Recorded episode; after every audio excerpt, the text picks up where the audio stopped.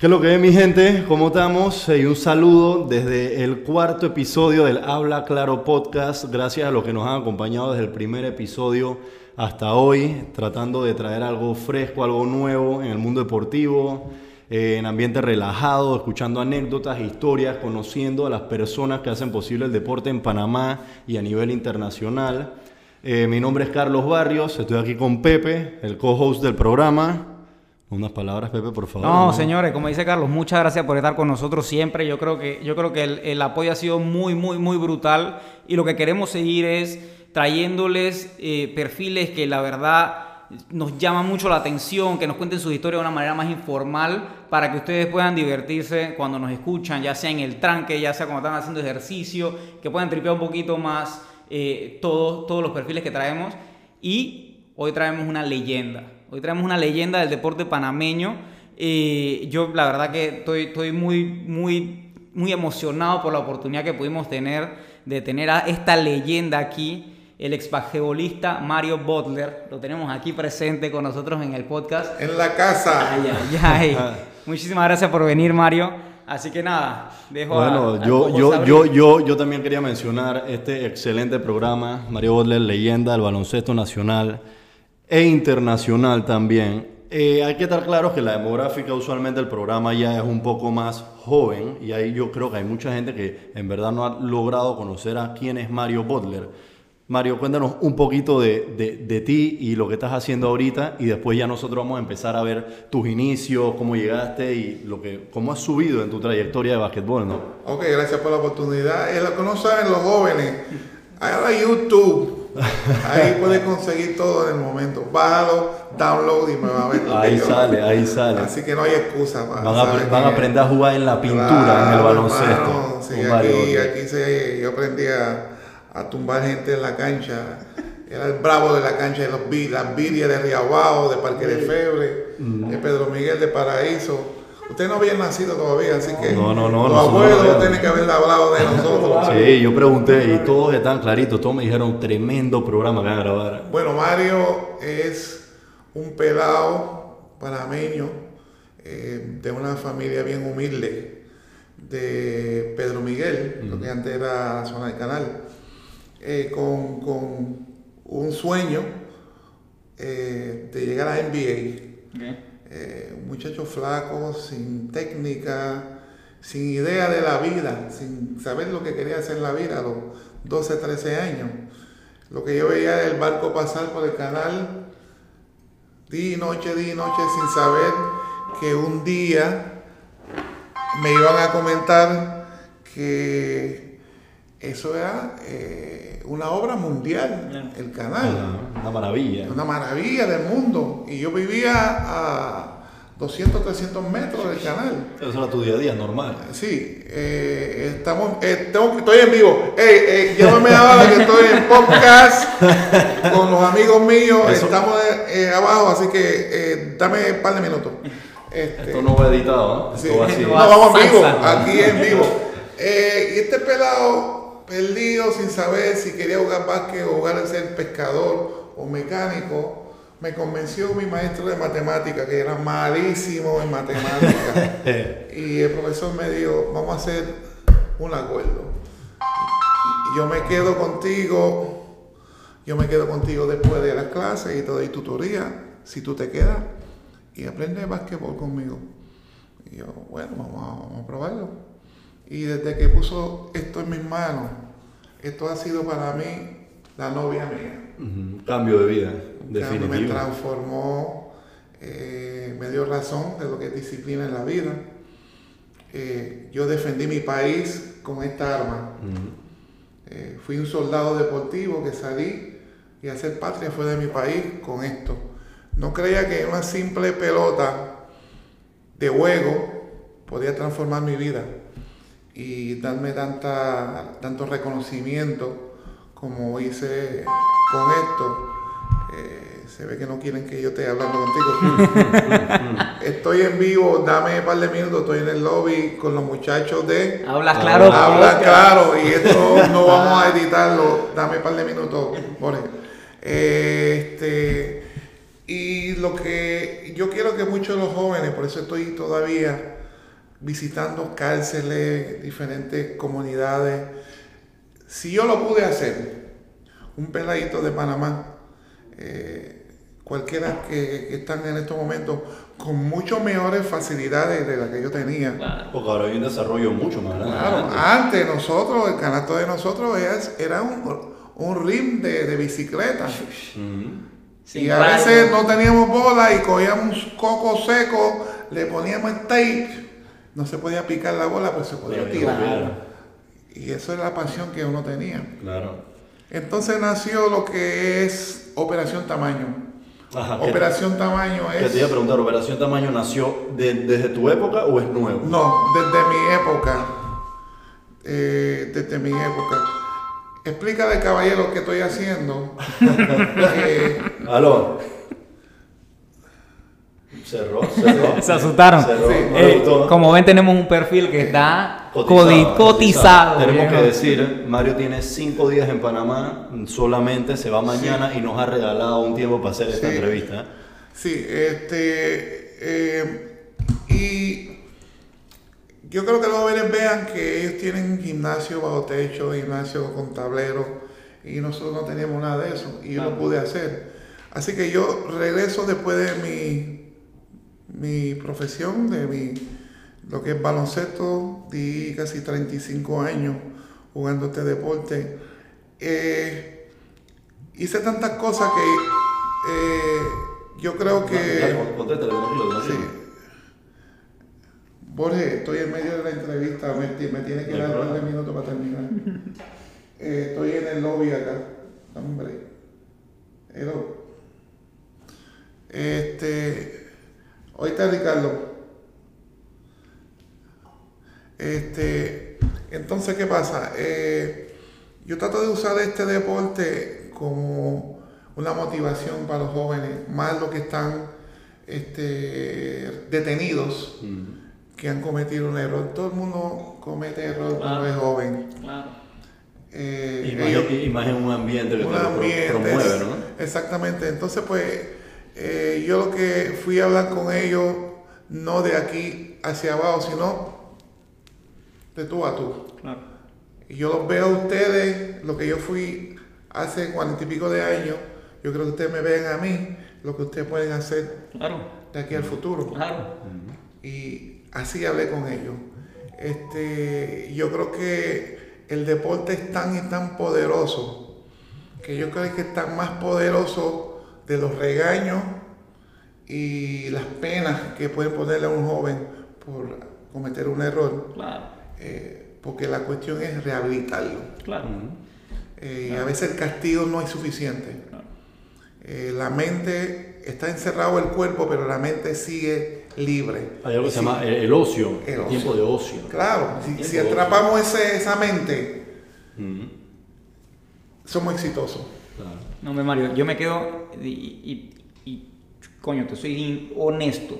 Me, me, erizó un poco una frase que dijiste, me la voy a quedar mm. y voy a hablarla con otros deportistas en su futuro. Tú dijiste que tú eras un soldado por el país y que esa era tu arma. Esa es mi arma de guerra. Esa, esa, para mí es una frase que se me queda, me parece una frase brutal y lo otro que me parece es que con lo que estás comentando, no eres un soldado, no eres un veterano retirado, eh, sigues usando esa arma y ahora, ahora con un propósito un poquito hasta mayor, ya no es ir a la cancha y conseguir un logro, conseguir un resultado, ahora es ir a donde esos muchachos que necesitan ese soporte y ayudarlos. Eh, creo que está brutal, o sea, creo que está brutal y eso es lo que necesitamos. Y yo, y yo, y yo quiero dejar claro aquí de lo que dijiste, dije, de dónde empezaste y todo lo que conseguiste. Quiero ir y repasar todo lo que conseguiste. Usted estaba hablando de Operación Tamaño, que era ahí en fondo empezaste en Panamá. ¿Y tú, y tú lograste desarrollar ahí?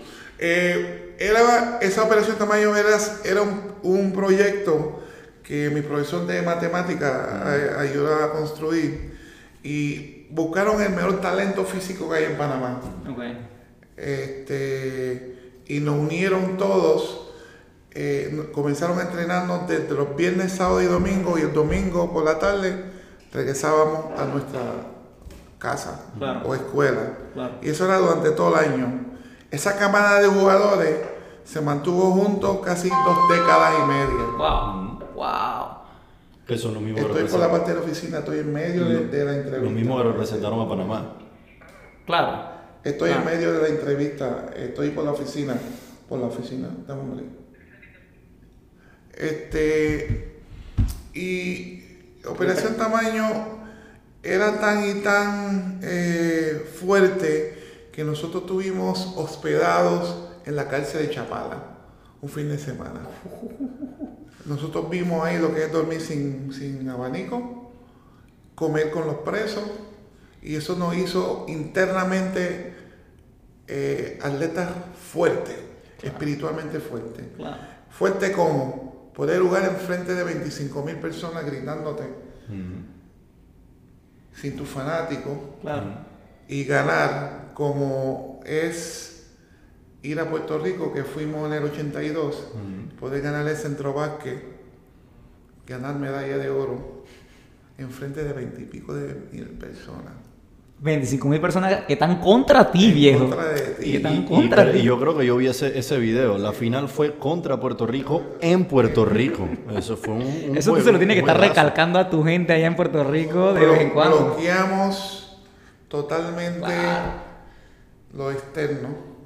Acuérdate, el baloncesto se compone de tantas cosas. La parte, yo creo que la parte psicológica es muy importante. Sí.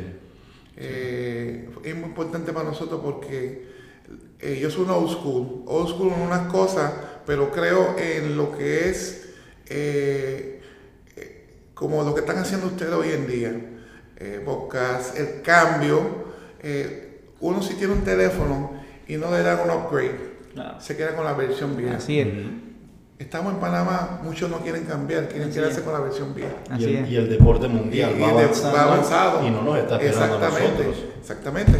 Entonces hay cosas que no cambian en el básquet, que es la disciplina, que es la pasión. Los fundamentos del básquet no se cambian nunca. Exactamente. Y si tú te pones una camiseta de tu país, tú te conviertes en un representante, un embajador de millones de personas. Claro. O sea, tu nombre, en vez de estar aquí, va acá atrás, Exacto. Claro. Enfrente va el país. va el país. Exacto. Entonces, muchos de los que se ponen en la camiseta no entienden esa responsabilidad. Claro.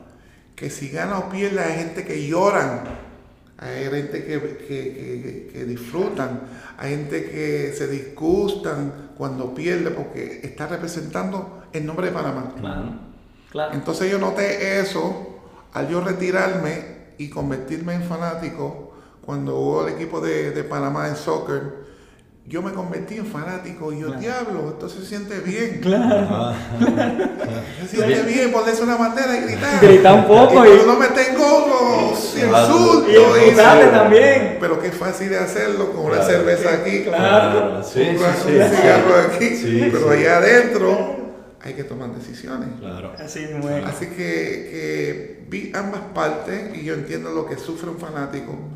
Y amar a tu país eh, es algo bien importante. Y cada jugador que pone una camiseta de Panamá tiene que saber el himno nacional. Por supuesto. Claro. Tiene que saber qué significa Panamá, cuáles son las cosas bonitas de Panamá. Porque cuando tú vas a otro país, el primero que te van a preguntar, ¿qué- si voy a Panamá, ¿dónde puedo ir?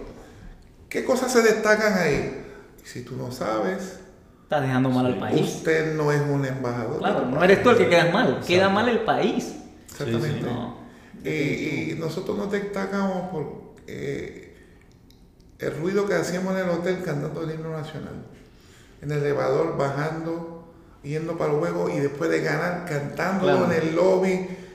Todavía se me paran los pelos. Sí. Que es de los himnos más hermosos del mundo. Hay que recalcarlo. Hay que recalcarlo. Pero, Ajá, pero si, si uno no vive eso en las venas, porque hay gente que lo que viene y te, te juega, pero lo juega porque yo quiero un contrato en Europa y si yo juego bien aquí, me van a ver. Puedo vivir de Si gano o pierde, aunque perdamos, yo meto 15, eso es lo que yo quiero. Claro. No, hermano, hay mucha gente ahí. Que sí se la está viviendo de verdad, sudándola y ha hecho todo el proceso. Porque hay mucha gente que entra ya cuando un proceso empieza. Yo creo que ustedes, la generación de ustedes, con Fraser también, ¿no? Que empezó eso, ¿no? bueno, ya había arrancado, pero ahí la terminaron de llevar al más alto nivel, pienso yo, de lo que ha sido la selección de basquetbol a nivel nacional. Y ahora que menciona Fraser, eh, tocando el tema universitario, tú jugaste en la universidad en Estados Unidos, ¿no? Ok, por medio de Operación Tamaño, esa camada de jugadores, yo, Fraser, Grenal, Malcolm, eh, este, ¿quién más te puedo decir? Mario Galvez, fuimos a Briarcliff. Fuimos a Briarcliff y... Ah, fueron, fueron juntos, fueron... Fueron uno antes y uno después y uno terminando. Qué, pasó? Ahí causamos tanta sensación que llevamos esa escuela tan pequeña de 900 estudiantes. Que creo que yo vi que nunca había participado en un NCAA tournament y llegó Panamá. ¿En serio, viejo? Y llegó Panamá nosotros hay, hay, un, hay una división que se llama NAIA, que fue antes de NCAA. Okay. y nosotros fuimos a las finales de NAIA cuatro veces corrido. ¿Qué pasa? Ah. Todas las ciudades dicen, ¿de dónde vienen estos tipos? ¿Quién está reclutando estos? ¿De dónde son? y averiguaron. Este era el Fab Five panameño, viejo. ¿Qué pasó? Fuimos tan y tan exitosos que Sports Illustrated no hizo una página completa. Brutal. Se, búscalo, se llama Panama Pipeline. Brutal. Todavía lo tienen ahí, tengo que buscarlo. Buscarlo. Eh, Con escuela, hermano. Ustedes son jóvenes. Claro, eso, eso, eso, va, para las redes. Va para las redes, claro. Pipeline. claro, todo eso que están haciendo pesas y levantando y son jóvenes.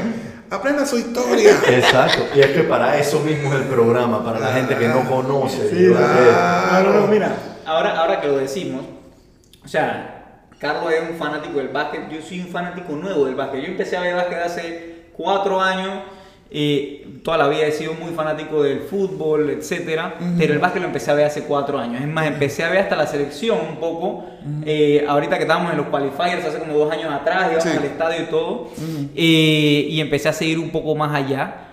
Y yo me fui a, yo me fui a estudiar afuera, tuve la oportunidad de irme a estudiar afuera a una universidad gringa y allá pude ver, allá pude ver claro, y se sentía brutal. Claro que sí. Ey, todo lo que, todo lo que reflejaba o, cómo exaltaban esos jugadores, la verdad que llamaba mucho la atención y una de las cosas que, que yo digo es, coño, en Panamá nosotros tenemos tanta, tanto talento, el biotipo del panameño, o sea, vamos a, ser, vamos a ser honestos, aquí antes de que llegara mi amigo Mario, yo tuve que bajar esa silla porque Mario es un ex basquetbolista. Estoy en el piso. Yo tuve, yo tuve que bajar esa, yo tuve que bajar, yo tuve que bajar esa silla porque tú sabes que aquí los enanos, los manes que no llegamos ni al ni al 5 9, tenemos que ver un poco bien.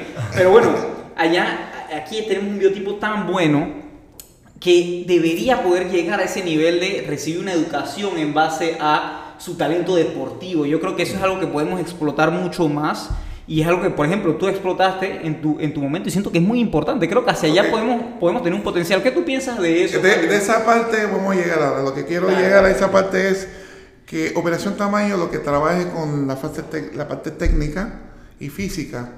Tuvimos todos un poquito de problema en los primeros dos años porque tuvimos que adaptarnos al clima. La cultura allá, en, Estados, Unidos, el idioma, la disciplina, Tú sabes que un panameño le dicen a las 6 y llega a las 6 y 15.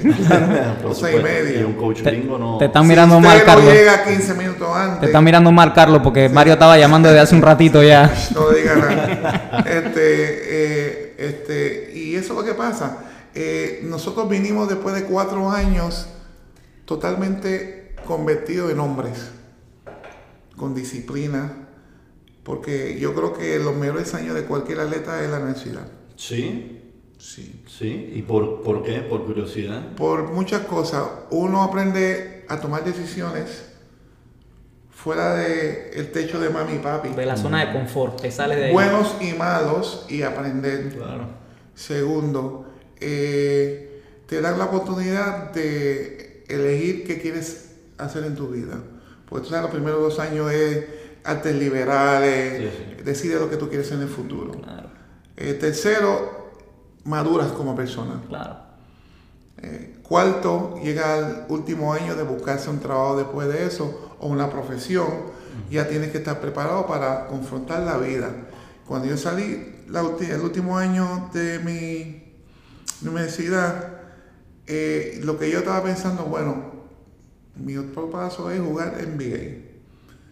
Y cuando iba de camino de la universidad a mi casa, esa noche era el pick de NBA, que salió, primer choice fue Jordan, Magic Johnson. Y yo en el aeropuerto escuchando el draft y cuando llega al sector octavo round, menciona mi universidad.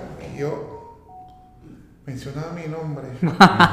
yo brinqué y grité en ese aeropuerto y ahí una llamada de todas las universidades o todo Panamá, todos los periódicos llamándome, felicitándome. Y yo estaba tan emocionado de llegar aquí para compartir esa alegría con mi madre. Claro. Porque ella fue la que me apoyó. Claro. Y me decía, no importa lo que te diga este y este, tú vas a llegar. Y ese día del draft es como para cualquier deporte, es como lo, ya lo logré.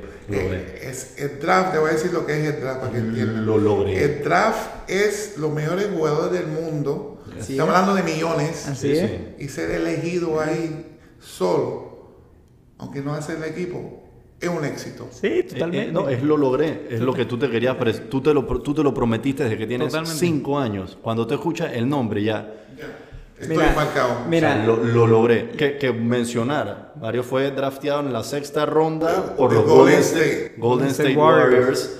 Pum, pum, eso está escrito. Está, ahí, eso es ley. y, y, lo que tú mencionas, mira, ayer yo vi, ayer justo vi un video, que puede que tú lo viste, de, de un pelado que se encuentra con pueden decir una leyenda de Boston, pero en verdad lo jodía muchísimo, que es mm. Brian Scalabrine, mm. que lo jodía muchísimo. Entonces un pelado se encuentra con él en un gimnasio y le dice, hey, te apuesto mis zapatillas mm. que yo te gano jugando básquet. Y Brian Scalabrine, que era bastante tranquilo en la cancha, o sea... No, jugaba mucho. ¿no? jugaba mucho, vamos a decir, comparado a lo que estaba jugando. Brian Scalabrine lo dejó 11 a 0 los 11 puntos que habían jugado y punto. Y la persona que está haciendo el video dice, y pone una gráfica, pone, desde abajo de la gráfica, dije, the old guy who plays in the gym, o sea, hay como cuatro escalones. El que juega en el gimnasio, el que juega en su casa, el, el que tiene eh, talento, después vienen los high school players, después los universitarios, después todas las divisiones y después NBA. O sea, un montón de escalones. Y como tú dices, de millones de basquetbolistas dicen tu nombre en el draft night. Mm. Compa, eso es demencia. No, y no solo eso, fue el año que salieron quien Jordan, Jordan, etcétera. Sí. Y mi nombre está en ese, o sea que qué locura. No, exacto, eso es lo, eso es lo logré. Y ahora que tú mencionas estos nombres, quiero entrar para darle un poco de contexto también a la gente que está viendo, porque esto fue hace mucho tiempo. Esto fue en el 80 y qué, 4. Esto fue en el 80. el 80. 90, 89, 80, no, 79, 80 fue el draft. Y este, ese fue el draft que yo creo que salieron todos los que dominaron fue el básquet. Jordan, este, Magic Johnson, yo creo que Bird salió también ahí. Está mencionando muchas estrellas. Y ese año también salió otro panameño. ¿Ah, sí? Eh, Néstor Tito Malcolm salió con los Boston Celtics y salió mucho antes que yo. ¿Ah, salió en el tercer round. Ah, wow. O, sea, que tenía. O sea que Panamá estaba en, el draft night ahí. Pero ¿qué pasa? De un colegio tan pequeño, de 900. En el Midwest, que nadie sabe dónde es eso. Ajá, sí, no sale. Y, el, y, el Midwest el clima, ya, ya, ya veo por qué lo dijiste. Exactamente. Entonces, ¿quién lo hizo? De aquí de Panamá. Claro. Entonces hemos dejado de hacer eso por muchos años y por eso que la preocupación mía de esta fundación que, volver... Que, si nos puedes comentar un poquito de la fundación y qué es lo que hace. ahora vamos a Claro. Entonces, yo quiero volver a hacer eso porque yo soy producto de lo que fue, Operación Tamaño. Y nosotros alcanzar no solo draft, sino alcanzar lo que fue Sports Illustrated, hermano. Sports Illustrated. eso significa que dejaron una marca muy grande. Muy grande. mira, no es por despreciar a nadie, pero no estamos hablando de la crítica, viejo. Estamos hablando de Sports Illustrated. Claro, o sea, eso tuvo que hacer una revolución. Una, claro. una universidad, yo fui a una universidad con miles de estudiantes. Claro. Ahí me dijiste que habían 900. Sí, 900. O sea, tienes un En Midwest que no había exposición. No, pero, pero espera, vamos a, vamos a hablar claro una vaina Ahí tenían que ser los reyes de la universidad. Oh, sí. tenían, que ser- Nosotros- tenían que caminar pechones en la Usted universidad. sabe que en el Midwest la gente es más amable. Ajá, sí, sí. Y en las navidades pues cerraban la necesidad y muchos nos invitaban a sus casas. No para comer arroz con poroto, sino comida. Exacto, pero yo creo que yo aprendí muchísimo. Eh, mi carrera después del draft, cuando no pude hacer el equipo, me, me desilusioné muchísimo, pero eh, seguí jugando profesional. Fui a Italia, fui a España, fui a Puerto Rico, donde yo me establecí junto a Rolando como refuerzos y nos hicimos nuestros hogares ahí y hemos roto todos los récords que hay en Puerto Sí, Rico. eso, eso, eso te iba a decir. Em- Empezando en Puerto Rico, después de que no se da lo de NBA, terminas, bueno, vas por el mundo y terminas en Puerto Rico, donde jugaste cuántos años, porque fueron, Casi 30 años en Puerto Wow. o Rico. sea, es, es una O sea, es carrera. tu segunda patria, Puerto Rico. Segunda parte, tengo los hijos míos ahí, la esposa mía ahí. Eh, ahí soy el líder de rebote de todos los tiempos. de todos los tiempos de la liga profesional. Hay, hay que- hay que hacer énfasis que la liga puertorriqueña profesional es muy buen nivel. ¿eh? No, es, no es por desmeritar la que tenemos aquí, pero la liga puertorriqueña es muy alta. En Puerto Rico se juega mucho baloncesto Claro. y si ustedes van a Puerto Rico y mencionan Mario Butler, todo el mundo es como si mencionaras aquí a Blas Pérez o más todavía. O sea, Claro. es la leyenda. Creo que de todos los años, seis veces jugador defensivo del año, ¿no? Ush. Se- de- te tú dices, aquí no había una canasta que pasara abajo en la Y pintura. los peladitos que no saben, mira, Google. Google. Google y lo van a encontrar. Hombre, ¿qué vamos a poner? Vamos a poner rantan contenido ahí en nuestras redes Pero- sociales porque la gente tiene que Tienes que conocerlo. aprender y yo creo que y ganaste varios tus varios torneos también. Los torneos, eh, eh, y la cuestión es que el que me sigue detrás en los rebotes está por dos mil y pico de rebotes atrás. Ah, es como esos y ya está que- retirado. Ya. Así que yo le doy gracias a Dios por tener, tener eh, salud. Claro. no tuvo que tener lesiones este, graves y poder haber hecho lo que hice allá y establecer y donde quiera que vaya Rolando y Mario ya tenemos otro apellido Panamá No, Sí. mira Panamá Qué mira Panamá Ajá. eso es algo increíble Pero, no, brutal. y yo creo que cada joven que te- le gusta este deporte tiene que ansiar hacer algo así Claro, porque es un viaje hermoso claro.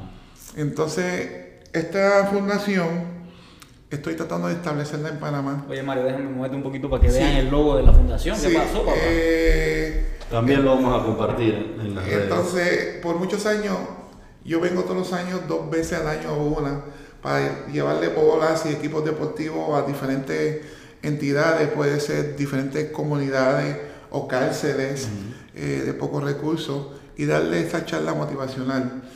Eh, hemos reconocido unas instalaciones de la vía base, vía base de Howard, eh, donde antes era un gimnasio de, de los soldados. Y estamos en conversaciones con la gente de Panamá Pacific para que me cedan esa- esas instalaciones para yo convertirlo en el primer centro de alto rendimiento De de, básquetbol, básquetbol nada más. Sí, espe- especializado. No, esos Especializado. gimnasios, esos gimnasios americanos tienen que estar todo No, metido, el sí, no, no. toda vaina. El, la- el tablocillo está malito, Pero ahí van a meterle la mano. Es el, Eh, proyecto, es el proyecto que un tienen. proyecto. Entonces fuimos con, le doy gracias públicamente a la gente de APD que están muy interesados en ayudarme, la gente de Panamá Pacific, eh, que me han puesto esta oportunidad en las manos para poder trabajar con este proyecto, porque yo sé que esto va a impactar a muchos jóvenes, Claro. porque nuestro trabajo es trabajar con su físico. La parte educativa de lo que es eh, inglés a español, eh, preparar su técnica, que cuando viene un, un scout o una escucha de, de, de la universidad, puede decir, este muchacho, este pelado tiene fundamentos básicos. Claro. Queremos abrir un showcase para muchas universidades, pero eso no es algo de hoy a mañana. Claro. Es un proceso y Un la, gente, y la gente proceso. se acelera mucho con tema de deporte. Para trabajar con el individuo, vamos a tratar de conseguirlo desde los 14, 15 o 16 No, años. brutal, brutal. y trabajar y moldarlo a los jugadores que queremos que ellos pueden ser. Y, creo que la parte importante también del programa de Big Brother no es solamente la instalación y las clases, sino el acompañamiento que ustedes le están dando de guías, de que ya, ya no tienes, a mí me tocó, o sea, a ti Mario, decir, tú dices, a mí me tocó un camino donde nunca nadie había pasado. Yo, yo, descubrí esto por mi cuenta. Ahora ustedes están ahí como ese apoyo a ellos de, oye, ya hay un camino, esta es la ruta y bueno, es, creo que esa es la parte linda del programa, ¿no? Y guiar a los niños a poder Guiar a los niños y que a veces en nuestra juventud hay alguien que dijo una palabra que nos hizo kicks, un clic. Claro. Nosotros queremos hacer un clic en la vida de cada uno. Si usted ve aquí, este, hay una persona con un uniforme claro. y un traje puesto que son la misma persona puedes ser deportista, te puedes convertir en un profesional. El Big Brother es llevando a este joven a subir este escalón. Profesión, educación, apoyo, dedicación, disciplina y determinación. Y, llegas al éxito. Éxito. Ahí es donde quiero llevar a este joven. Claro. Claro. ¿Ok? Y ese es el mensaje que queremos hacer. Eh, la verdad hay mucha gente que quizá no entienden lo que queremos hacer, pero sigo tocando puertas, aunque me cierran puertas yo sigo, a mí no me da pena pedir por otro. Claro. porque estamos pidiendo para la juventud y quiero este, usar el espacio de ustedes para motivar a esa empresa que apoyen esta causa porque podemos rescatar a muchos jóvenes porque la calle lo están consumiendo eh, y yo soy un producto del baloncesto Representé muchos años a mi país, le he dado mucha gloria y le debo a estos jóvenes. Y por medio de entrevistas como esta eh, y lo que yo he hecho, eh, quiero rescatar a estos jóvenes, aunque no sean excelentes jugadores. La cuestión es que sean buenos ciudadanos, que sean profesionales y vuelvan a su país a contribuir a la economía, claro o que sea un mejor país.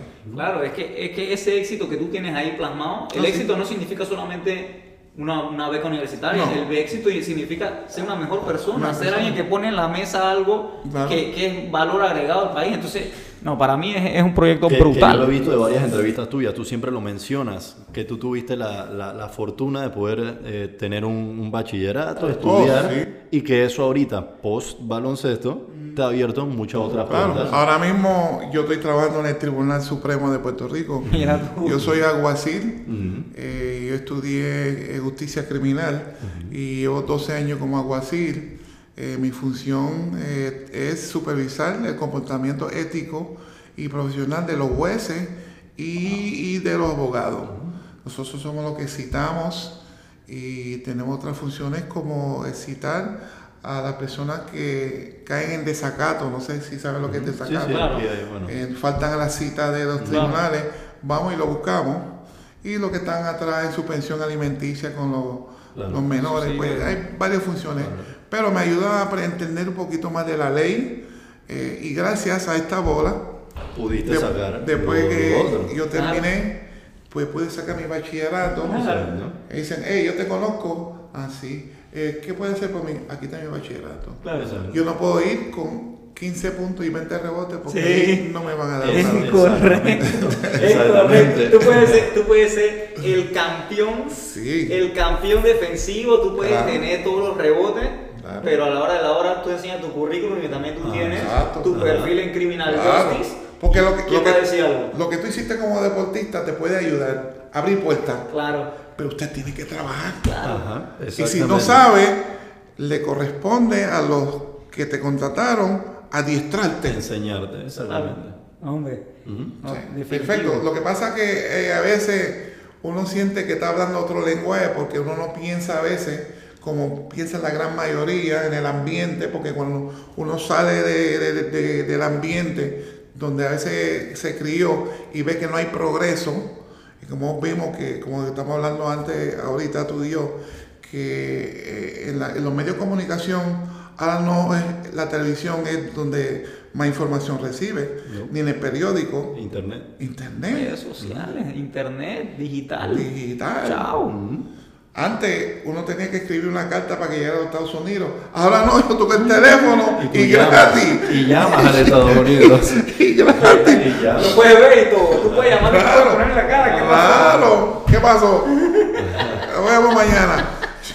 ¿No me entiendes? Y, y estamos tan adelantados, pero hay gente que no quieren cambiar su versión. Claro usted tiene que cambiar la versión vieja. Claro. No puede estar en la versión vieja, hay que ir a la versión nueva. Así es. Hay que optimizar eh, para que el teléfono tuyo pueda funcionar. Si no le dan un update, un upgrade. Se queda. Se queda. Exactamente. Exactamente. Así, funciona la, vida. Y yo los felicito a ustedes, muchachos, porque este tipo de, de entrevista es diferente. No es formal. No, es un espacio para que literalmente la gente conozca quién es Mario Botler, porque una cosa es verlo en la tele y otra cosa es ver la persona, ¿no? Porque yo como soy tan fanático traté de darle ese giro, ¿no? Hay, un, hay una persona detrás de cada atleta. Los atletas no son máquinas, son personas, ¿no? Y bueno, eso en cuanto al proyecto, buenísimo. Y hay algo también que siempre me llamó la atención, que usualmente cuando se habla de basquetbol, mucha gente solamente ve que hay NBA, NBA, NBA, NBA pero hay muchas ligas profesionales en el mundo de altísimo nivel. Tú eres el vivo ejemplo de eso, leyenda en Puerto Rico. Ahorita mismo la Euroliga, en mi opinión, está por los cielos, la Euroliga. Y son los que están importando los Luka Doncic de ahorita y esos jugadores. En ese momento, Pablo. Que, te voy a decir, usted tiene tanto poder en, en los medios en estos momentos que si ustedes tiran cápsulas de los jugadores de antes, un Mago Rivas, un Peralta, un Sinclair, muchos de estos jóvenes van a coger historia de quiénes fueron. Porque estamos tratando de hacer, además de lo que estamos haciendo en la facilidad, es tener el primer centro o salón de la fama del básquetbol.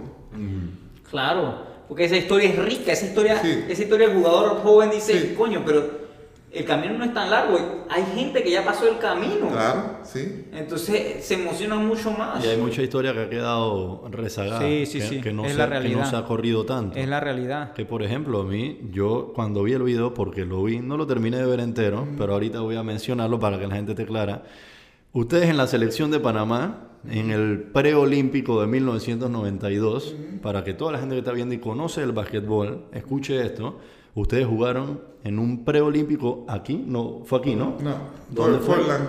En Portland contra el Dream Team de el de equipo que Dream Team de 1992 de, de Estados Unidos.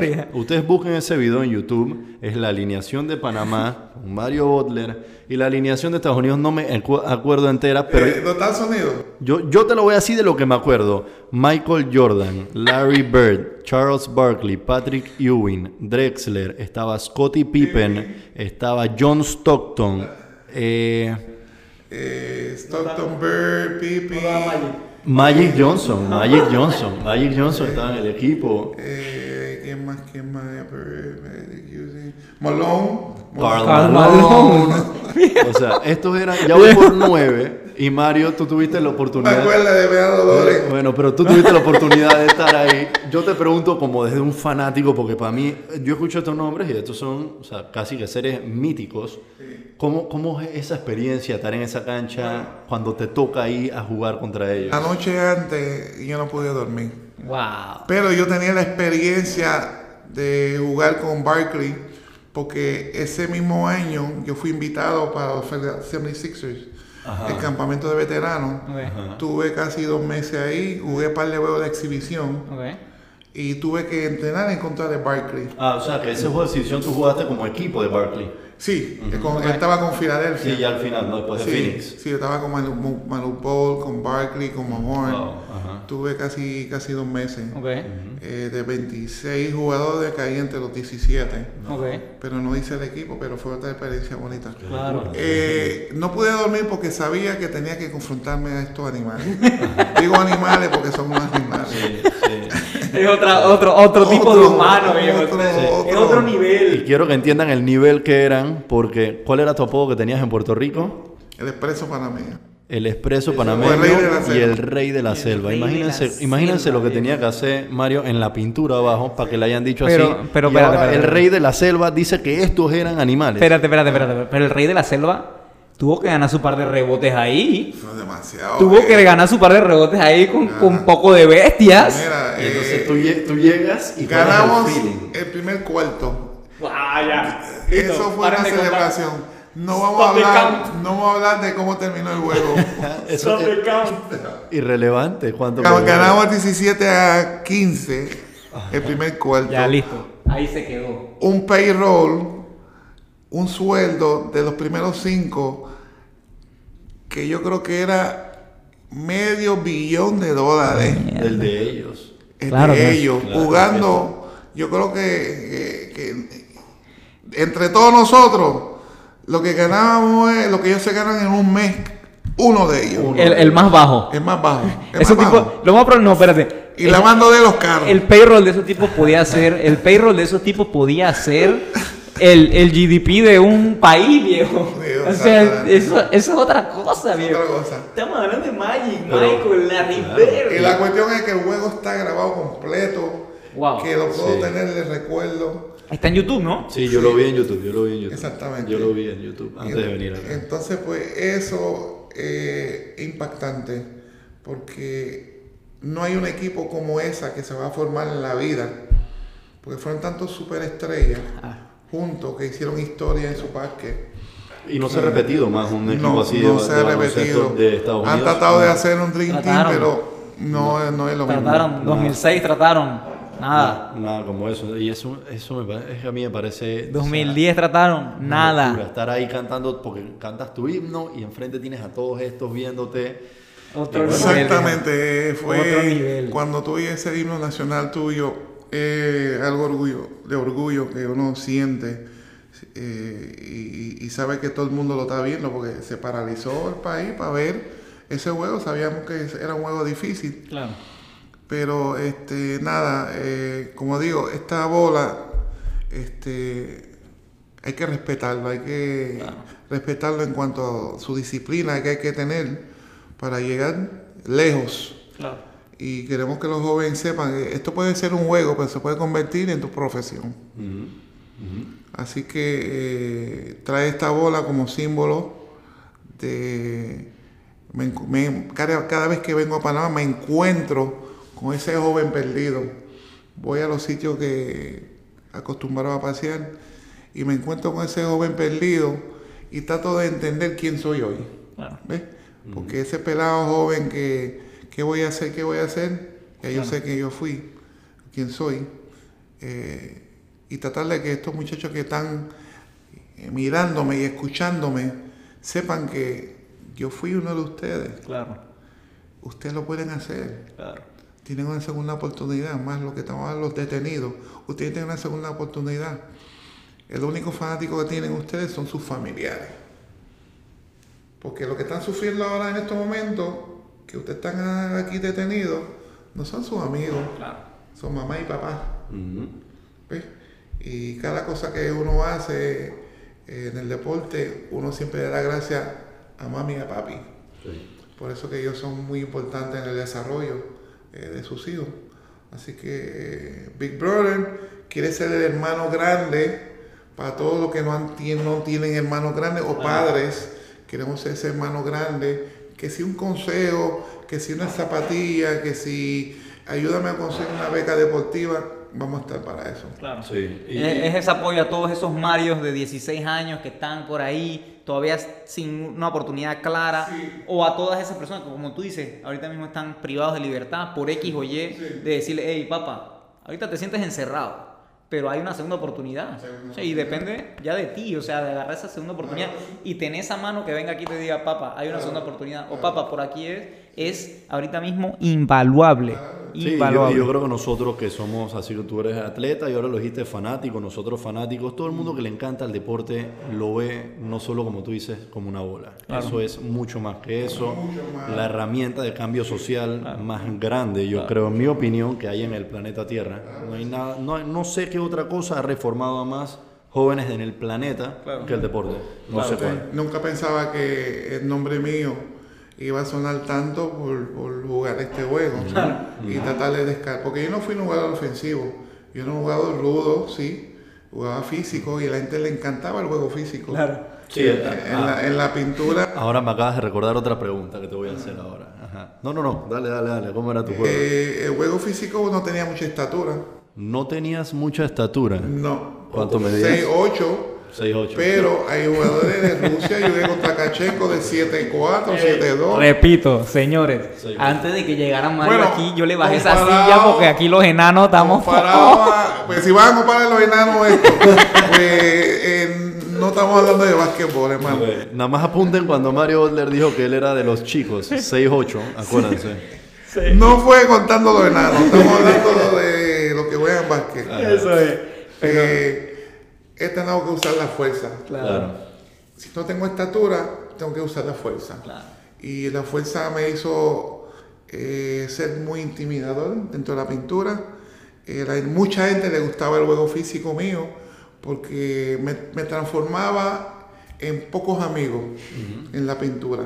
el rey de la selva. Era de la selva. Así era. Eh, y, ¿Y Mario Butler era un trash talker en la cancha o no? me gustaba hablar mi basura. le decía, "Él está, esta es mi casa. Ah, sí, yo lo vi. Entra aquí. La casa se que respeta. rendirme cuenta, exactamente. La pintura. Sí, señor. y venían los amigos míos, los compañeros, Mario, el 15 me dijo, yo, tranquilo, pásamelo por aquí. Pero nada, el básquet es un deporte eh, social muy eh, excelente. Pero sí. hay cosas que van de la mano con, con el básquetbol. La disciplina, la pasión, el respeto. Eh, uno no puede estar dos horas aquí y cinco horas en la barra, o dormir de, de día y de noche estar en la calle. Claro, Eso no va. Porque la herramienta de trabajo es tu cuerpo. claro. No. Y, y algo que yo aprendí personalmente del baloncesto, cuando estaba más joven, que tenía toda la capacidad física del mundo, yo creía que yo le podía ganar a cualquier persona mayor, porque ya tan mayor que yo. Pero en el baloncesto es diferente del fútbol o cualquier otro deporte. Tú ves a la gente que sabe más las mañas del deporte. Un codito aquí y ya te sacaron y no pudiste. Y cuando la persona está mayor, tú la ves que no se mueve bien y agarra la bola bajo la pintura, es un, dos movimientos, canasta. Y tú te quedas, ¿cómo si yo salto más que él? Yo- pero ahí yo creo entra esa parte de respetar a los que, a los que conocen ya del deporte. fundamento. Porque esa parte. Pero la pregunta que me recordaste fue, ahorita mismo, yo estaba viendo ayer un juego de baloncesto, eh, no me acuerdo qué jugador, ejected. Tú, que jugaste en los tiempos de antes. Ah, Patrick, Beverly Beverly, ayer ejected. con Chris y- Paul. y tú que jugaste en los tiempos antes y tú mismo dices que tú eras agresivo en la, en la pintura. ¿Qué, pi- qué piensas tú de El cómo era el basquetbol de antes? ¿Te acuerdas cuando existían los Jordan Rules y todo eso? Los Bad Boys. Los Los Bad, Bad Boys, Boys. con los Jordan Rules, toca la pintura, hay golpe y a la línea. Después de ese versus grupo, lo de ahora que hay. Eh, eh, los árbitros del NBA limpió el juego porque comenzó a involucrar a los fanáticos dentro de la cancha. Eh, no sé si te acuerdas cuando Abraham Artes entró a tirar puños porque el juego era tan y tan físico que dijeron vamos a limpiar el básquet y comenzaron a eh, limitar el juego físico, sanciones económicas, eh, este, suspensión de juego. Suspensiones de múltiples juegos. Y muchos de los jugadores pues cambian su estilo de juego. Claro. Ya el hombre grande tenía que ser, hey, no puedo tocar todo mucho. Claro. El juego dentro de la pintura casi no se juega. Ya no existe casi. Todo el mundo tirándole afuera. Todo el mundo quiere tirar el logo. Sí, Hay hermano. puro logo trees a Claro. cada rato. Pero volvemos, el básquetbol sigue siendo con los mismos fundamentos. Exacto, eh, que, que es lo que yo estoy pensando. Cuando uno ve todos los championship teams, todos tienen el big man que hace la diferencia. Tiene que rebote, tiene su tapón. Exacto. Y mucho de, mira, yo no, no era un jugador que me pasaba mucho la bola adentro, pero yo cogía mucho de los canastos míos cuando Offensive fallaba. That's mine. Es Mío, nice. papá. No me tiene que pasar. Chao. Tú fallaste esto es mío. Claro, exactamente. Sí, ya está el ejemplo. Houston Rockets el año pasado se fueron sin center, se fueron short. No llegaron a nada. A nada. No. Ahora el hombre grande puede coger más canastos ¿por qué? porque los tiros son más largos y el porcentaje es malo, es, es menos que de dos puntos. Así se ubica bien y aprende a postear y sacar jugadores, puede aprender a coger más rebotes y tiene más oportunidades de hacer más puntos. No tiene que esperar que me pasen la bola. Y antes, y antes tú posteado en la, en, con la bola, te volteabas y ya estabas doblado. Ya estaba doblado, habían dos, que buscar Exacto. Y ahorita, y ahorita mismo, usualmente están todos afuera y ya es un man to man adentro de la pintura, que el Big Man debería, si tiene los fundamentos, ganarle siempre. El Big Man tiene que ser ahora más ágil, más rápido, tiene que tener un soft touch de, de two point area y tiene que tener un tiro también decente de afuera.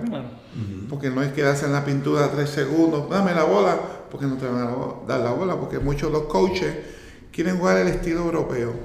Tres puntos vale más que dos y uno. Así que si podemos zumbarle a la tres, con jugadas de tres, lo vamos a hacer. Y eso, eso es la filosofía que hay hoy en día.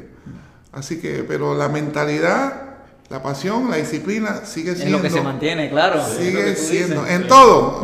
Ustedes aquí tienen disciplina, eh, trabajan en conjunto, eh, hacen una dupleta, porque puede tener dos buenos este, periodistas, pero no tienen química. Ustedes tienen química. La química es lo que hace un buen equipo. Así es. Así, que todo es, va al par con la vida. Y yo creo que el baloncesto a mí me ayudó a muchas cosas en mi vida. Eh, a entender lo que es lo correcto y jugar entre el límite de una sanción, que es FAO, y, la regla de juego. Eh, respetar al compañero, pero no tenerle miedo. Aunque estés perdiendo el juego, tiene que jugar, hasta los últimos segundos. Como en la vida. No se puede quitar aunque fracase o, pierda o, está en una crisis. Hay que seguir, hay que seguir. Mientras que tenga respiración, eso me ha enseñado a ser fuerte, determinado. Que no, no voy a seguir. Y eso en, adversidades mías, pues me ha ayudado porque la personalidad que tenía como jugador me ha ayudado muchísimo en mi vida personal. Claro en mi trabajo, yo puedo estar contigo y yo puedo notar con expresiones tuyas que tú no te llevas conmigo. Porque la expresión corporal habla tanto y tanto, más que lo que tú puedes decir por tu boca. Porque vamos a suponer que yo voy a jugar en contra tuyo y tú estás en otro equipo. Yo rápido te estoy mandando un mensaje. Yo puedo pasar por el lado tuyo en la cafetería y no te hablo. ¿Qué le pasa? No tengo, tengo actitud, sí. O sea, ahí le mandé un mensaje. ¿Ves? Eh, hay jugadores cuando te tienen miedo no te miran a los ojos. Sí, sí, sí. Miran al piso. Que tú tratas de mandarle ese mensaje. Este lo tengo al lado de acá. El primer FAO tiene que ser duro. Que lo sienta en el corazón. Ya, este tipo viene a jugar. Que le dure hasta el medio tiempo, viejo. Claro. Ya no va a entrar de vuelta, te lo garantizo. Yo me acuerdo que yo siempre cuando jugaba ya estábamos haciendo el, el la... Wow, se me acaba de olvidar el, el, el rondo, pero el baloncesto, el, el calentamiento. El calentamiento, que las dos filas para tirar, si yo me volteaba, yo veía el otro equipo. Si había alguien que estaba volteando viendo lo que estábamos haciendo nosotros. Sí, que están desconcentrados. Si o algo, ese, ese, no sabía. ese, ese, estaba más enfocado en nosotros que en lo que él Por eso que el equipo tiene que llegar primero, antes que el otro equipo. Es decir, estos tipos están aquí antes que nosotros. Disciplina. Disciplina. Tú, mandaste, tú ganaste ya un punto ahí. Sí. Claro. No, hombre. Hey, Mario, yo tú hace, porque ya tenemos que estar cerrando un poco. Obviamente, obviamente, yo creo que la parte de Big Brother es una de las partes más importantes que hemos tocado hoy y te voy a pedir que, que nos mandes toda la información para poder también hablar un poco de eso en nuestras redes sociales, que como tú dices, ahorita mismo todo es digital. Ahorita nadie, nadie se va a poner a abrir un periódico. La gente quiere ver las noticias rápido. Creo que, que otro de los puntos importantes que nos hablado es el desarrollo, el desarrollo del básquet, cómo tú te puedes ir no solamente por la vía profesional, sino también la vía universitaria que te vuelve un profesional, no en el básquet, pero en otros rubros. Pero yo te voy a hacer una de las preguntas más duras que te han dicho en tu vida. De las más difíciles. Tira, tira. ¿Estás seguro, yo estoy viejo? acostumbrado. ¿Estás seguro, viejo? Claro que sí. Estoy entrando a la pintura con todo, viejo. Dale, prepárate. ¿La salsa panameña o puertorriqueña? Rubén Blades. Le contesté ahí, Rubén Blades. Cuidado que el, eh, cuidado que esto llega a Puerto Rico, que nosotros vamos a volvernos internacional. No, yo tengo muchos, yo tengo muchos amigos en Puerto Rico. Este video va yo para creo Que, yo creo que la salsa es universal. Es verdad. Eh, yo no creo que tiene identidad. Muy buenos artistas. Salió de Puerto Rico. Eh, yo creo que es la sede de la salsa. Eh, contagiado Panamá, ha tenido excelentes cantantes también, como Rubén. Eh, Rubén es muy querido en Puerto Rico por, sus canciones, eh, por todas esas canciones que tienen significado. Que tienen un significado fuerte. no hay dudas que donde más salsa se toca y con más artistas en Puerto Rico. Es definitivo. Este, él hasta la salsa cubana también, que es otro ritmo. Claro. Este, pero yo creo que la salsa es mundial, eh, pero eh, tiene una sede que hay que, hay que admitir. Me, está ganando en el rebote, me está ganando en el rebote, está saliendo jugando. Cuando, cuando uno tiene que admitir la cosa, hay que admitirlo. La salsa se baila y se canta bien en Puerto Rico. Ok. ¿no? Pero esos son nuestros hermanos al final del día. Como tú ves en la camiseta, ahí están las dos banderas. Eso es. Las dos banderas. Tengo los hijos míos, si no lo pongo la esposa mía, pues se me divorcio. Pero Puerto Rico y Panamá, eh, eh, más en Puerto Rico, siempre han respaldado deportistas. Respaldan a Rudén, respaldan a Durán, nos respalda a mí, a Rolando y en la música lo mismo. Hermoso. Eh, este, son dos países que tienen las mismas costumbres. Este caballero que está ahí es, puertorriqueño, que está conmigo acompañando. Vive aquí. Y cada vez que yo piso aquí, él está conmigo. Pero cuando estaba allá, era fanático de otro equipo que me gritaba. Y ayer me encontré con otro que me gritaba también. Y nos sacamos una foto en Facebook, te lo voy a enviar. Eh, le dije, mira, este, qué lindo es venir a mi país y darle trato a este y a este como ellos me tratan a mí en su mandar un video y ellos certificaron. Yo soy de Ponce, yo soy de aquí. Y estamos con Mario y están ayudando en mis obras sociales. Claro. O sea, qué, qué, bonito, ese es bien bonito. Sí, no, y, me gusta esa conexión para Puerto Rico. Yo pienso que son países muy similares. Muy similares, gente muy humilde. Este, mi familia es de ahí. Llevo casi, voy para 40 años viviendo ahí. Wow. Sí, ¿no? eh, la, del baloncesto te llevo allá y ya. y por eso que están las dos banderas, pero siento por los dos países. Se llevaron mi juventud. Claro. Eh, pasé mi juventud en Puerto Rico. Claro. Desde los 20 años eh, estoy viviendo ahí. Así que mi segunda patria. No, belleza, belleza. Sí, yo, es que yo, yo, yo, yo me identifico mucho con Puerto Rico. Yo me fui a la universidad y te puedo decir que el 60% de los amigos que teníamos eran puertorriqueños. No, y el boricua, es muy... a mí me gustó, yo tuve la oportunidad de ir una vez a Puerto Rico, me encantó que el boricua es muy alegre y muy servicial y, te habla y te saca conversación, muy parecido al panameño. O sea, es bastante de... Tenemos, tenemos la misma costumbre. Sí, eso, Eso Pero y hablando que tu familia también estaba allá, porque creo que es un fun fact, tú estudiaste en TCU. Ah, bueno, eso es una cosa que te iba a preguntar. El hijo mío estudió en TCU. Mira, yo te iba a decir una cosa. Es que, le dije. Cuando yo Nathaniel. Le, cuando yo le. Cuando yo le. Butler.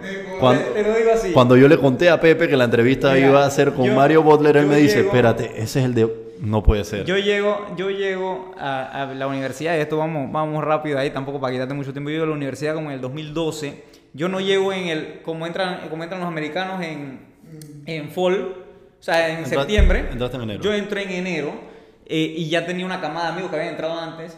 Y, y me acuerdo que venía, obviamente, en, en, enero ya estaba la temporada de básquet y empecé a ir. Yo tenía otro amigo panameño que dice, hey, yo estaba ayer comiendo con Nate, ese es amigo mío. Y yo, sea, pero, pero, ¿de dónde el amigo? No, hombre, viejo, el man habla español, es de Puerto Rico, loco. Es más, me dijo que es de familia panameña. Yo, chucha, lo conocí un par de veces a Nate, es muy buena gente, obviamente no lo encontraba, yo estaba, yo estaba más en el lado de la fiesta, loco. yo estaba en otro lado, estaba enfocado en lo suyo, él estaba, él estaba, tratando, estaba tratando de llevarnos a, a Madness, loco, yo estaba enfocado, era, era en el guariquitengue y la demencia y el party. La gente que me encontré un par de veces con, con Nate, ey, cha, tremendo pelado, loco, y muy panameño, viejo. Él no puede ser puertorriqueño, pero ese es muy panameño. Viene aquí, eh, se suelta aquí, y, tiene su cédula aquí. Ayer me dice, me dice Carlos, no, que vamos a entrevistar a Mario Butler. eh, leyenda del básquetbol panameño, ha vivido en Puerto Rico toda la vida y yo... Ahí fue el clip. Butler, Puerto Rico, Panamá. Yo, compa, le mando, le mando una foto a, Carlos. Yo, viejo, ¿tendrá algo que ver con este pelado? Man, que sea el papá. Yo, chucha, ¿eh? compa, ¿qué es lo...? Panamá es chiquito, viejo, pero el mundo no es tan grande nada. El mundo no es tan grande nada. Y, entonces ya él, él hizo su carrera en TCU, terminó. Era un horn frog. Jugó aquí en Parle, jugó con Cocle y jugó con Riobao. O sea que sí, siguió, siguió, la descendencia de basquetbol en la familia Butler. Era un horn frog, hey, Nate, go frogs. Go frogs, hermano. No, muy bien, muy bien, hey. Bueno, Mario, la verdad que muchísimas gracias. Yo te agradezco muchísimo. Yo me llevo muchísimo, muchísimos buenos, buenos comentarios tuyos. Obviamente el que te dije al comienzo se me queda plasmado de una forma buena. El, de tú eres un soldado para este país y esa era tu arma, viejo. Es, eso creo que es la primera vez que lo escucho y y la verdad que me hace mucho sentido con muchas de las alegrías que he tenido viendo deporte como fanático, cuando clasificamos un mundial en el fútbol, cuando veía ese aguerrido en el béisbol y ahora que tú lo dices por el lado del básquet, creo que creo que en verdad tiene mucho sentido, viejo. Tú eras un soldado, estabas, estabas enlistado por este país y esa era tu arma, darle alegría al país por medio del deporte. Qué Y lo único que pedimos, no somos con los veteranos de guerra que a veces también están marginados después de volver a la sociedad. Lo único que le pedimos es que nos apoyen cada vez que queremos hacer algo con la juventud. Eh, yo creo que el apoyo de la empresa privada, eh, del gobierno, es bien importante para nosotros alcanzar estos sueños. Así que, eh, nada, encantado de estar con ustedes de nuevo. Perdonen el acento, pero se me pegó el acento de allá. Mario Butler tiene ¿Cuántos años aquí? 40 años allá. ¿Cuántos años en Puerto Rico? Es, entendible. No, y créeme que nadie va a decir nada después de todo lo que dijiste. Que que claro, a veces una pregunta, pero para los jóvenes que no saben, sepan, pues llevo casi treinta y pico de años allá. Así que. Tú, me das dos horas aquí hablando contigo y yo voy a empezar a hablar con el acento Pero bueno, a mí, a mí lo que se me quedó es lo que quiero tratar de llevarle a la gente. Que hay atletas de muy alto nivel y hay una persona detrás. Desde que, desde que yo, yo te conocí, el lunes nos vimos, desde el lunes hasta hoy todo lo que he escuchado es, es mi deber, porque creo que lo vi en una entrevista, es mi deber, ya que yo pasé, darle a la juventud. Entonces he visto que eso es todo lo que estás motivado haciendo ahorita, entregando, llevándole a la juventud. Y ya estamos viendo el lado más humano de los atletas. Y bueno, también agradecerte por esa entrevista. Creo que fue de las mejores que hemos tenido. Llevamos, cada, como en cada episodio, subiendo el nivel. Y bueno, nada, más que nada agradecerles a ustedes si nos vieron hasta este momento y nos vemos la próxima semana. Saludos. Muchas gracias, gente. Nos vemos.